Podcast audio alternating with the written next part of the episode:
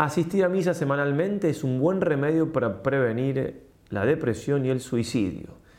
Así lo informó un estudio aplicado a unas 90.000 mujeres en Harvard, Estados Unidos, hace unos años, que decía que quienes asisten a servicios religiosos al menos una vez a la semana tienen menos riesgo de suicidio comparados con quienes no asisten a ellos o lo hacen con una frecuencia distanciada en el tiempo.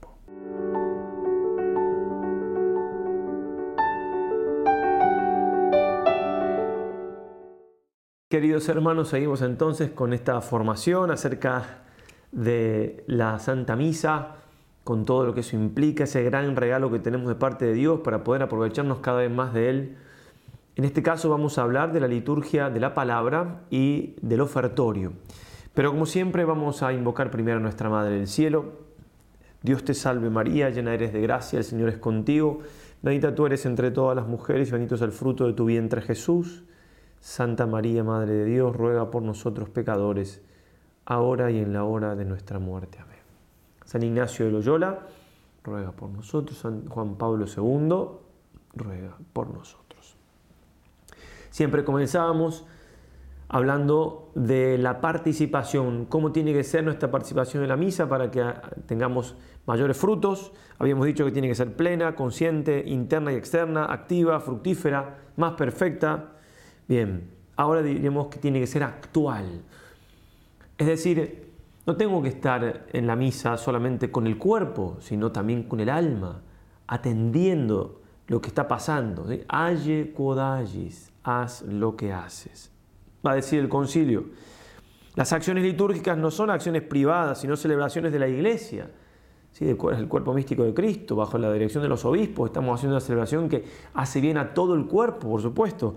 Pero, dice, por eso, perdón, pertenecen a todo el cuerpo de la iglesia y influyen en, él y lo manifiestan. Pero cada uno de los miembros de este cuerpo recibe un influjo diverso según la diversidad de órdenes y funciones y participación actual.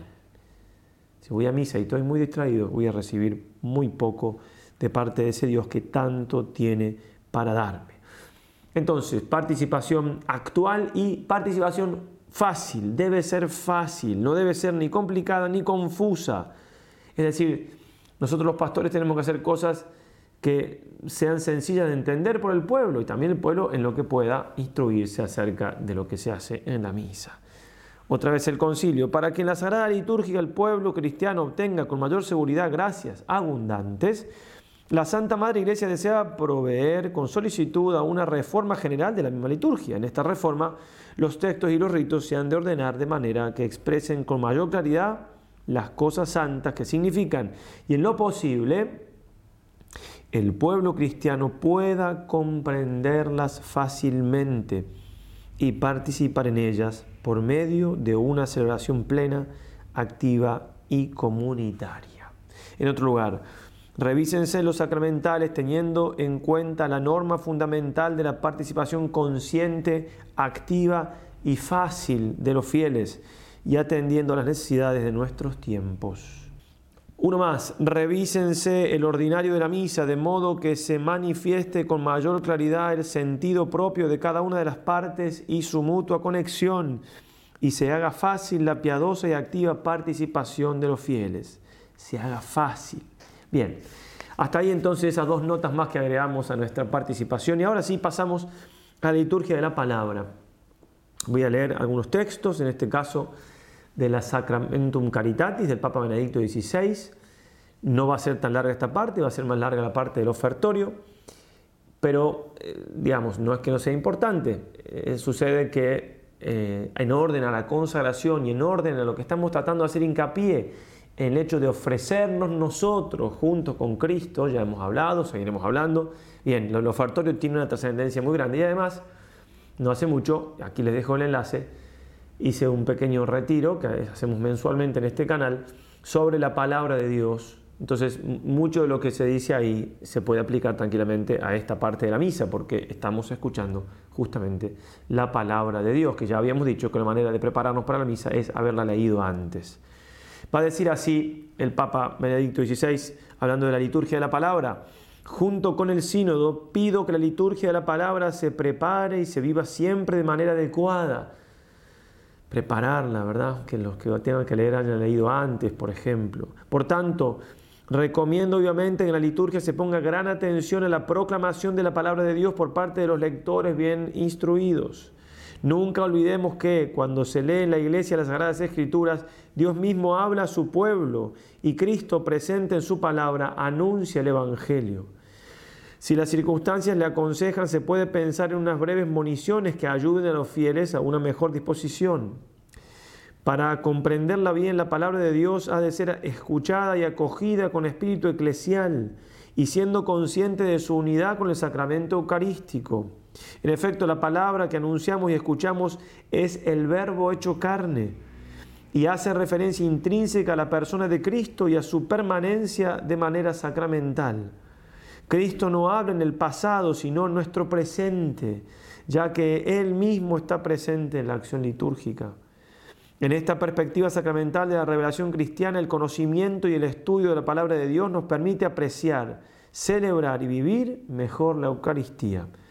A este respecto se aprecia también en toda su verdad la afirmación según la cual desconocer las escrituras es desconocer a Cristo, como decía San Jerónimo.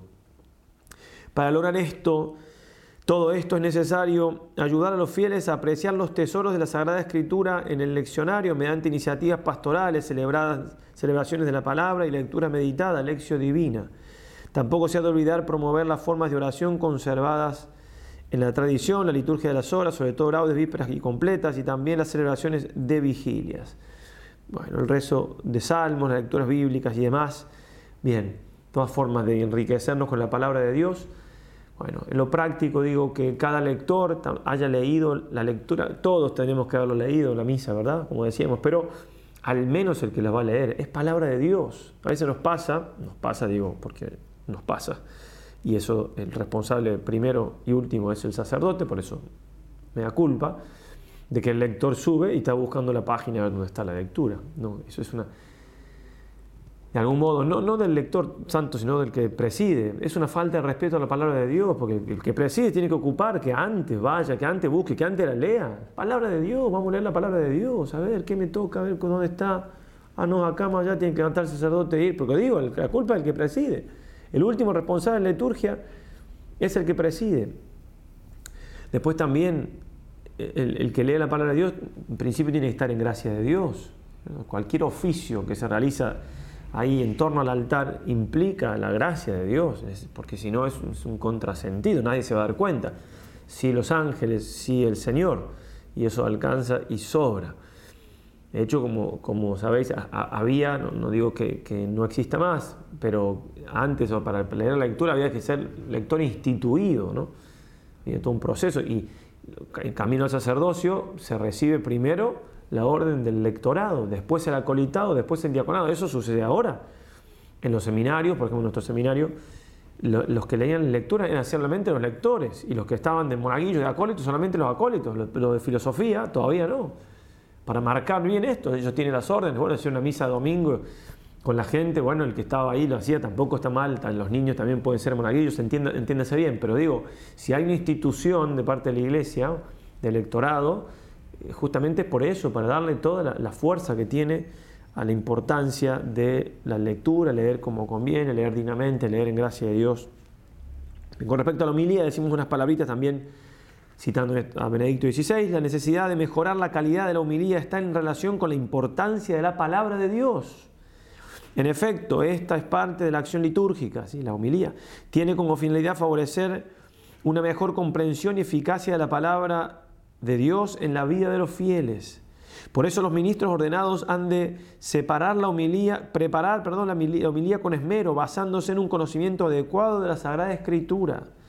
Han de evitarse homilías genéricas o abstractas. En particular, pido a los ministros un esfuerzo para que la homilía ponga la palabra de Dios proclamada en estrecha relación con la celebración sacramental y con la vida de la comunidad, de modo que la palabra de Dios sea realmente sustento y vigor de la iglesia.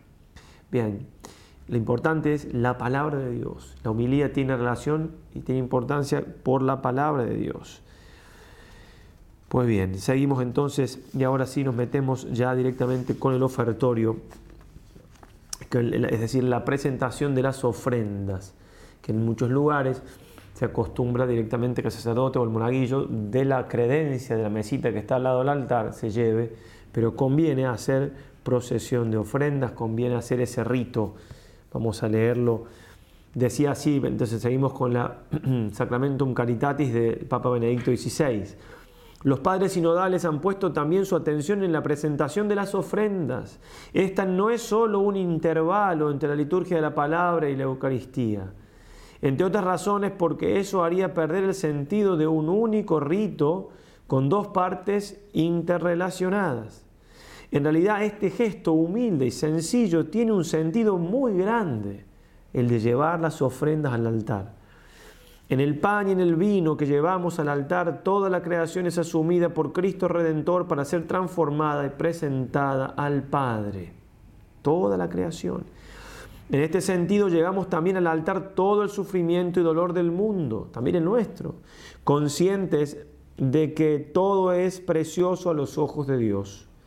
Este gesto, para ser vivido en su auténtico significado, no necesita enfatizarse con añadiduras superfluas, Permite valorar la colaboración originaria que Dios pide al hombre para realizar en él la obra divina y dar así pleno sentido al trabajo humano que mediante la celebración eucarística se une al sacrificio redentor de Cristo.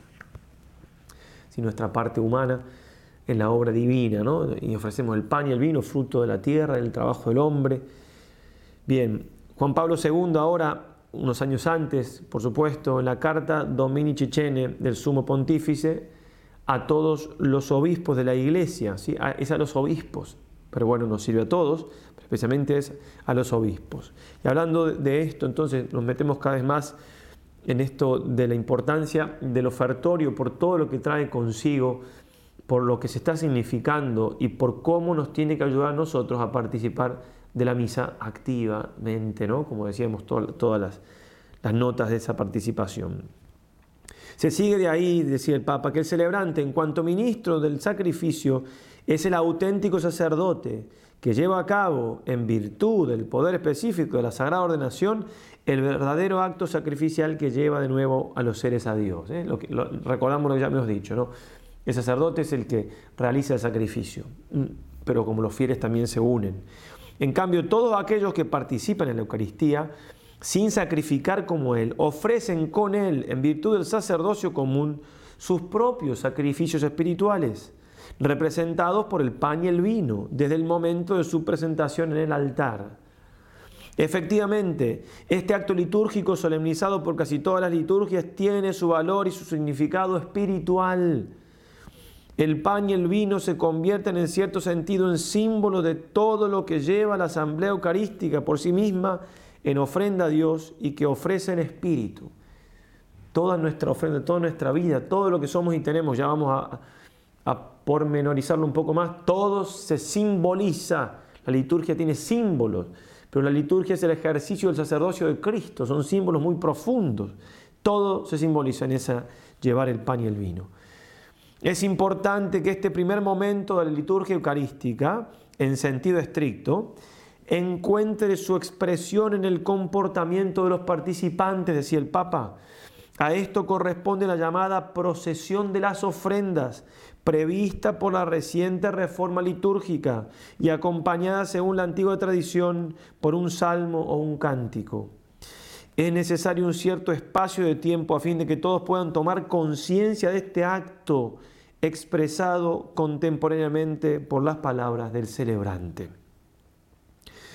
La conciencia del acto de presentar las ofrendas deberá ser mantenida durante toda la misa. ¿eh? Claro, es el, ese espíritu ofertorial que tengo que tener. Más aún debe ser llevada a plenitud en el momento de la consagración y de la oblación anamética, perdón, tal como lo exige el valor fundamental del momento del sacrificio. Para demostrar esto, ayudan las palabras de la oración eucarística que el sacerdote pronuncia en alta voz Parece útil repetir aquí algunas expresiones de la tercera oración eucarística que manifiestan especialmente el carácter sacrificial de la Eucaristía y unen el ofrecimiento de nuestras personas a la de Cristo. Les, sonarán estas. Dirige tu mirada sobre la ofrenda de tu iglesia y reconoce en ella la víctima por cuya emulación quisiste devolvernos tu amistad, para que fortalecidos con el cuerpo y la sangre de tu Hijo y llenos de su Espíritu Santo, formemos en Cristo un solo cuerpo y un solo espíritu. Y sigue, que Él nos transforme en ofrenda permanente. Está todo ahí, ¿eh? Todo lo que es la ofrenda de la iglesia, la víctima, al Padre y nosotros ofrenda permanente. Y en otro lugar decía el Papa, la iglesia desea que los fieles no solo ofrezcan la hostia inmaculada, sino que aprendan a ofrecerse a sí mismos y que de día en día perfeccionen con la mediación de Cristo la unión con Dios entre sí y entre sí, de modo que sea Dios todo en todos. Pero todo parte de ese ofrecerse a sí mismos que no es poco, importante, ni, ni es fácil si se hace realmente con toda el alma. Nuestro fundador, el padre Boira, le daba mucha importancia también a este rito de el ofertorio, de hecho, aún en, su momento en, la procura, es decir, donde estaban los sacerdotes del Consejo General con él en la misa de todos los días, es decir, todos los sacerdotes, hacía procesión de ofrenda. Todos los sacerdotes iban a buscar la ofrenda, y porque para darle importancia a este rito, para en definitiva hacer lo que nos pide la iglesia, aún entre sacerdotes. Entonces en el libro, nuestra misa, él, va a hablar largo y entendido, voy a, hacer un poco una selección de texto, pero no, no tan cortito tampoco, de lo que tenemos nosotros que ofrecer en la Santa Misa, nuestro propio ofrecimiento. Es el momento, el ofertorio, de comenzar a ofrecer nuestra vida y nuestras cosas a Dios por medio de Jesucristo para que se digne aceptarlas, bendecirlas y santificarlas. Nuestra vida quiere decir todo, y acá abunda en palabras, en ejemplos, a propósito, para que nos demos cuenta qué significa. Oración, trabajo, recreación, deportes, estudio, familia, amistades, proyectos, alegrías, penas, gozos, dolores, inquietudes, esperanzas. Esta actitud ofertorial debe extenderse y seguir profundizándose en el transcurso de la misa, puede ayudarnos mucho para adquirir esta disposición del alma en los cantos propios de este momento de la misa. Decir el concilio que la misa debe ser el punto de convergencia de toda nuestra vida, de allí que no alcance la sola presencia o la mera perfección externa de los ritos. Hay que poner el alma, de lo contrario no será nuestro sacrificio. ¿eh? Decimos, este sacrificio mío y vuestro, mío y vuestro, es de todos, es nuestro. Bien, si no hacemos así, si no ponemos el alma, entonces, ¿qué tenemos que, poner? Tenemos que tener presente que el hombre es, puede y hace, se puede, se puede dividir lo que es, lo que puede y lo que hace en dos, una parte mala y una parte buena. La parte mala, el pecado de Adán nos ha dejado así, ¿ciertos? Heridos, entonces tenemos nosotros cosas malas, ¿sí? males que nos aquejan físicos y morales, defectos personales, sobreestimación de nosotros mismos, egoísmo, soberbia, avaricia, lujuria, ira, gula, envidia, pereza, pasiones desordenadas, movimiento del alma no recto, fracaso, frustraciones, la angustia por la situación económica, con el prójimo, tirantes, rencores, enemistades, querellas. Esta es la parte mala, todos tenemos. Pero por otra parte, tenemos la parte buena, bienes de naturaleza, como son el hecho de existir, la salud, la inteligencia, la voluntad, el poder no mover la vista, los familiares, los amigos, el trabajo, el espíritu de servicio, de iniciativa, de compromiso, de entereza, los bienes de la gracia, el ser cristiano, la fe, la esperanza, la caridad, todas las virtudes morales, los éxitos personales y sociales, el sentido del deber, la nobleza del alma, el carácter definido, la fidelidad a la palabra dada, el abrazarse con amor a la cruz, toda la capacidad de hacer cosas buenas para nosotros y nuestros semejantes. Bien, ¿y qué hay que sacrificar entonces? Tenemos lo bueno y tenemos lo malo. Para esto aclaremos entonces qué quiere decir sacrificar, que significa dos cosas. En primer lugar, hacer desaparecer. ¿eh? Hay que sacrificar a este animal, por ejemplo, como sucedía en los antiguos ritos del Antiguo Testamento, lo hacían desaparecer. O una madre sacrifica, se sacrifica por sus hijos, es decir, hace desaparecer sus gustos ¿eh? por, el bien de los hijos, sus comodidades, sus intereses. Bien, eso es un aspecto, hacer desaparecer. Otro aspecto de sacrificar es hacer sagrada una cosa. Sacrum facere, hacer sagrado. Y estos dos sentidos corresponden con las dos palabras con las que se nombra la materia sacrificada. La materia sacrificada se la, nombra víctima, lo que se sacrifica matándolo, haciéndolo desaparecer, Antiguo Testamento, los animales, Nuevo Testamento, Jesucristo, nuestro Señor. Y también hostia, lo que se sacrifica promocionándolo o sobrenaturalizándolo. Es víctima porque desaparece y es hostia porque se eleva, se sobrenaturaliza, se sacrifica, pero en ese sentido de elevación, se hace sagrado. Y lo que con estos dos nombres significa, lo relacionamos con los dos aspectos que tiene la gracia divina, la doble vertiente de la santidad. ¿eh? Entonces tenemos dos significados de la palabra sacrificar, ¿sí? hacer desaparecer y transformar haciendo sagrado. Y entonces esos dos aspectos se dan en cuanto a víctima, se hace desaparecer la víctima, y también en cuanto a hacer eh, hostia, es decir, sacralizar algo, digamos. Bueno, y esto lo relacionamos con lo que hace la gracia con nosotros. La gracia divina, por un lado, en su doble vertiente de santidad, hace desaparecer lo malo. Es el significado de la palabra griega hagios es limpieza, hacer desaparecer lo sucio. De ahí que San Juan de Ávila diga santidad, limpieza quiere decir. ¿eh? Es santidad, pero significa con este matiz, ¿no? la santidad de Dios, con este matiz que hace desaparecer nuestra suciedad. Por eso San Juan de Ávila, santidad quiere decir limpieza. Bien, entonces hace desaparecer lo malo, la gracia, y también eleva, dignifica, promociona, perfecciona, adereza, hermosea, sana y sobrenaturaliza ¿sí? la naturaleza. ¿sí? Quita lo malo y eleva lo bueno. Mm. De ahí que en latín santus viene de, de sanguine tintus, teñido, coloreado, ¿sí? hermoseado. Bueno, entonces, lo que tenemos que hacer nosotros en la misa, una vez que determinamos, tenemos una parte buena, tenemos una parte mala. Eh, sacrificar tiene sentido de hacer desaparecer y también tiene sentido de elevar, de ahí la palabra víctima y la palabra hostia. La gracia hace también lo mismo, hace desaparecer lo malo en nosotros, en la naturaleza, lo limpia y también la eleva, la sanándola. Pues bien, lo que nosotros tenemos que hacer es estar en la misa poniendo no solamente el cuerpo, sino el alma, es decir, poniendo todo lo que está en nuestra parte para también nosotros, lo que pasa en el altar, hacerlo en nuestra vida. Es decir, eh, ponernos como en sintonía con lo que significa lo realizado en el altar. Los sacramentos producen lo que significan, de suyo, que también lo produzcan en mí, que yo también me haga parte de ello. Por eso dirá el Padre Abuela, ¿qué se significa sobre el altar? Que yo tengo que realizarlo también en mí, ponerme en sintonía con eso. La propia sacrificación de los participantes, eso se significa en el altar.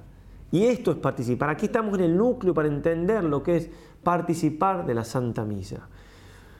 Sacrificación que referida a nosotros tiene dos vertientes correspondientes a las dos partes de nuestra vida, que ya mencionamos, a los dos sentidos del verbo sacrificar y a dos aspectos de santidad. Dijimos, dos aspectos de nuestra vida, dos aspectos de la palabra sacrificar, dos aspectos de la santidad, en, bueno, lo que ya dijimos. ¿eh? Entonces, hemos de llevar al altar la parte mala o no recta de nuestra vida para sacrificarla, matarla todo lo moralmente malo, tendencias torcidas, caracteres difíciles, maneras de ser improcedentes, malos hechos sociales, familiares, personales, laborales, amistades peligrosas, los pecados.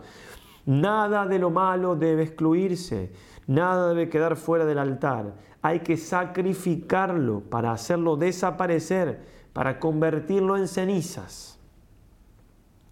Pero también hemos de llevar al altar la parte buena, también para sacrificarla, no haciéndola desaparecer, sino promocionándola.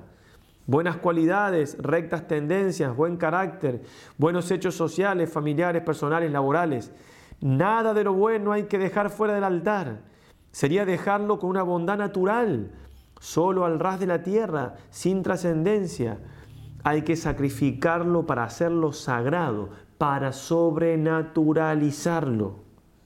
Ofrezcamos siempre, de corazón, toda nuestra vida junto con el sacrificio de Cristo. Lo malo para que desaparezca, lo bueno para que se potencie. Esta doble sacrificación nos convierte en víctimas y en hostias agradables al Padre, haciendo de nosotros una ofrenda para ti, una víctima viva y perfecta para alabanza de tu gloria, citando la plegaria 3 y 4 respectivamente. Solo así se cumplirá lo que pide el Concilio Vaticano II. Participando del sacrificio eucarístico, fuente y cima de la vida cristiana, ofrecen a Dios la víctima divina y a sí mismo junto a ellas. Otra, otra manera de expresar, o sea, digamos, que puede ayudarnos a entender también esto, lo habíamos esbozado ya en una charlita anterior, y es cómo presenta San Pedro Crisógono este, esto de Romanos 12.1, que debemos entregarnos a Dios como hostias vivas. Entonces lo aplicamos a esto a la misa y él lo presenta en tres, tres partes.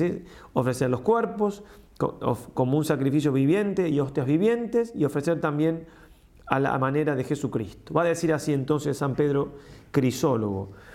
Os exhorto a ofrecer vuestros cuerpos, dice San Pablo el apóstol con esta oración ha elevado a todos los hombres a la cumbre sacerdotal. En segundo lugar, os exhorto a ofrecer vuestros cuerpos como un sacrificio viviente. Eso dice San Pablo, ¿no? Está siempre comentando esa, esa perícopa. Y dice así el santo, San Pedro Quisoro. Oh inaudito ministerio del sacerdocio cristiano, en el cual el hombre no busca fuera de sí aquello que sacrificará a Dios, en el cual el hombre lleva consigo y en sí mismo aquello que sacrificará a Dios en beneficio de sí. Y otra vez cita San Pablo en tercer lugar, os exhorto por la misericordia de Dios ofrecer vuestros cuerpos como un sacrificio viviente. Hermanos, comenta San Pedro Quisono, este sacrificio deriva del modelo de Cristo, que inmoló vitalmente el propio cuerpo para la vida del mundo. Y verdaderamente ha hecho del propio cuerpo una víctima viviente, aquel que muerto vive.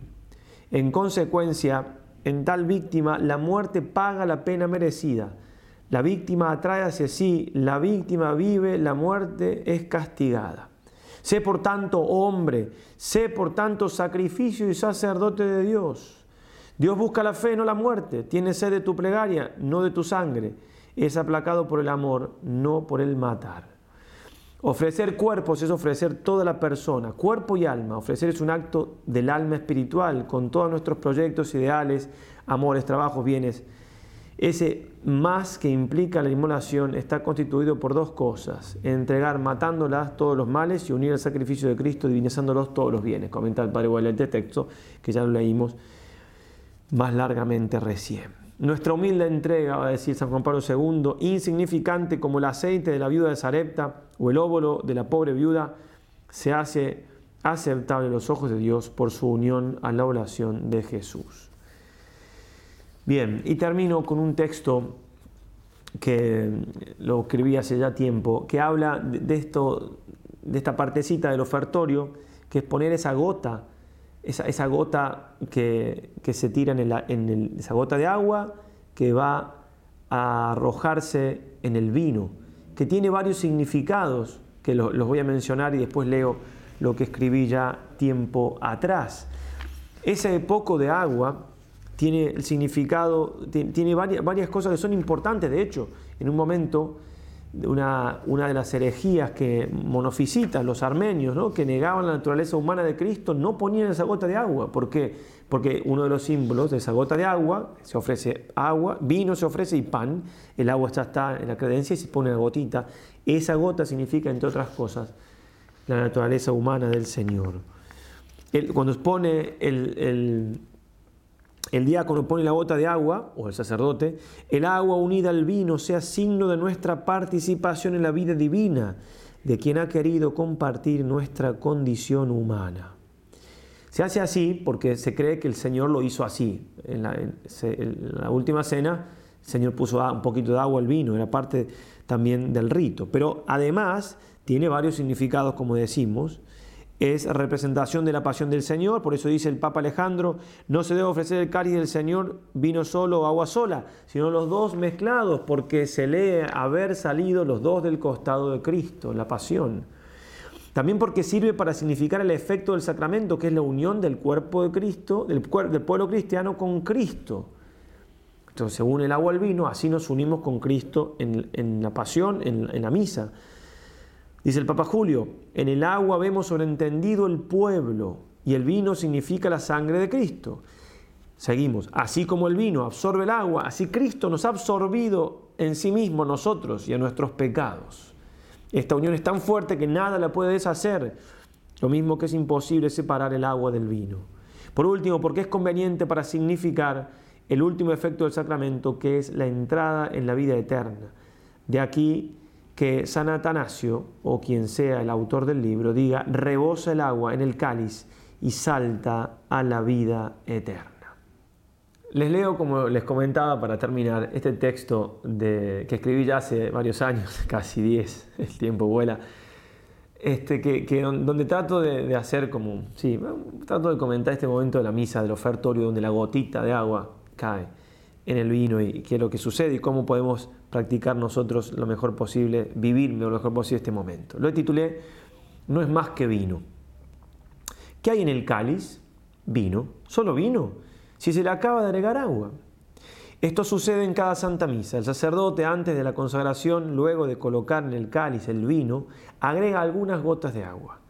Gotas de agua que ni bien se mezclan con el vino, ya no se ven, se disuelven, se pierden, se transforman, se anonadan. Esta acción litúrgica tiene varios significados y uno de los principales, al menos me parece a mí, me parecía, me parece en este momento, pero es nuestra entrega en manos del Creador Así como esa agua deja de ser tal para ser vino, así el alma se debe entregar a Dios para ser como Él. Mucho hay para rumiar en esta imagen realidad y ustedes podrán hacerlo muy bien. Yo solo quiero apuntar a algunas cosas.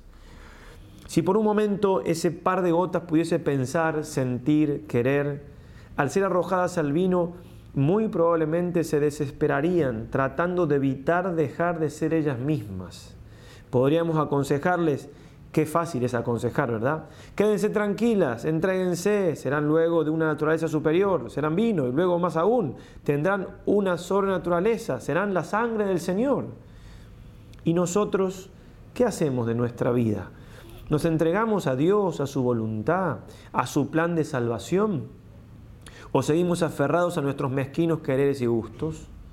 ¿Acaso Dios no nos ama y quiere lo mejor para nosotros? ¿Cuántas veces olvidamos aquello de si el grano de trigo que cae en la tierra no muere, queda solo, pero si muere da mucho fruto? Juan 12, 24. Aquí está encerrado, me parece, todo el secreto de la salvación y de la santidad. O elijo mi camino, seguir mis ideas, consentir a mis gustos, buscar mi honor y hacer mi voluntad, o por el contrario, elijo su camino, buscar su mayor honra y gloria, hacer su voluntad y como decía el Padre Hurtado, llegar a la generosidad total, voluntaria hasta el fin. No se trata de contentarme, sino de contentar a Dios. Como esas gotas, estamos muchas veces al borde de un precipicio y tenemos que elegir o quedarnos en la tierra firme, entre comillas, de nuestras mezquindades y seguridades humanas, o arrojarnos al vacío confiando solo en que las manos paternales de Dios nos sostendrán y más aún nos elevarán. Suavísimas manos que se perciben con la fe, que nos muestran las cosas que no se ven, como leemos en Hebreos 11.1. Las gotas nos aventajan en algo, en que ellas, a ellas les basta, casi como a los ángeles, una sola decisión, un solo sí y ya serán transformadas para siempre. Pero en el caso de nuestra débil voluntad recubierta con este cuerpo de muerte, como lo llama San Pablo en Romanos, la decisión tiene que ser a diario. Pero, ¿qué digo diario? Casi segundo a segundo y hasta la muerte. Eso es ser fieles. Dirá Juan Pablo II, toda fidelidad debe pasar por la prueba más exigente, la duración. Es fácil ser coherente por un día o algunos días Difícil e importante es ser coherente toda la vida. Es fácil ser coherente en la hora de la exaltación, difícil serlo en la hora de la tribulación. Y solo puede llamarse fidelidad una coherencia que dura a lo largo de toda la vida. Las gotas, las gotas sentirán a lo sumo un gran deseo de seguir siendo ellas, Nosotros, aunque de fondo siempre está nuestro súper y gigante yo, tenemos un sinnúmero de cosas que deseamos para alimentar ese monstruo yo. Las gotas quieren ser ellas nada más, nosotros tenemos, estamos apegados a tanto. El problema está entonces en nuestros deseos, que muchas veces entran en pugna con los deseos de Dios. Por eso decía San Juan Crisóstomo que ataduras son el amor y el cariño a las cosas de acá. Y San Francisco de Sales, quiero pocas cosas y las quiero pocos. Y las que quiero, las quiero poco. Apenas tengo deseos y si volvieran a ser, quisiera no tener ninguno. Rematemos con San Agustín. El veneno de la caridad es el deseo y la perfección es la carencia total de deseos. ¿Y qué? Preguntará alguno. Entonces no tenemos que desear nada. Por supuesto que sí. ¿Quién es más deseosos y hasta divinamente antojadizos que los santos? Podemos y debemos desear todo lo que no repugne con la voluntad de Dios y por ende no desear nada que esté al margen del beneplácito divino. En esto radica el ciclópeo trabajo del ejercitante a quien San Ignacio le pide vencer todas las afecciones desordenadas para recién luego de esto buscar y hallar la voluntad divina. Sería bueno tener presente lo que nos enseña el angélico doctor, que en el deseo de lo creado siempre subyace el deseo del creador, en quien está nuestra felicidad total, completa, acabada. Y que por tanto cuando, cuando deseamos algo, sea lo que sea, sin darnos cuenta, estamos deseando de algún modo a Dios mismo. Y si ese deseo es según Dios, entonces nos liberará. De lo contrario nos esclavizará y dejará más deseos. De ahí que diga San Bernardo que los bienes de la tierra, más que extinguir el hambre, la aumentan. Difícil es esto, pero no imposible con la ayuda de la gracia. Difícil y a su vez radical.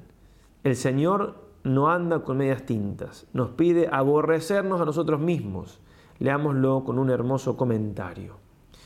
Decía el cardenal Ratzinger, entonces, todavía no había sido elegido papa, Señor Jesucristo, has aceptado por nosotros correr la suerte del grano de trigo que cae en tierra y muere para producir mucho fruto.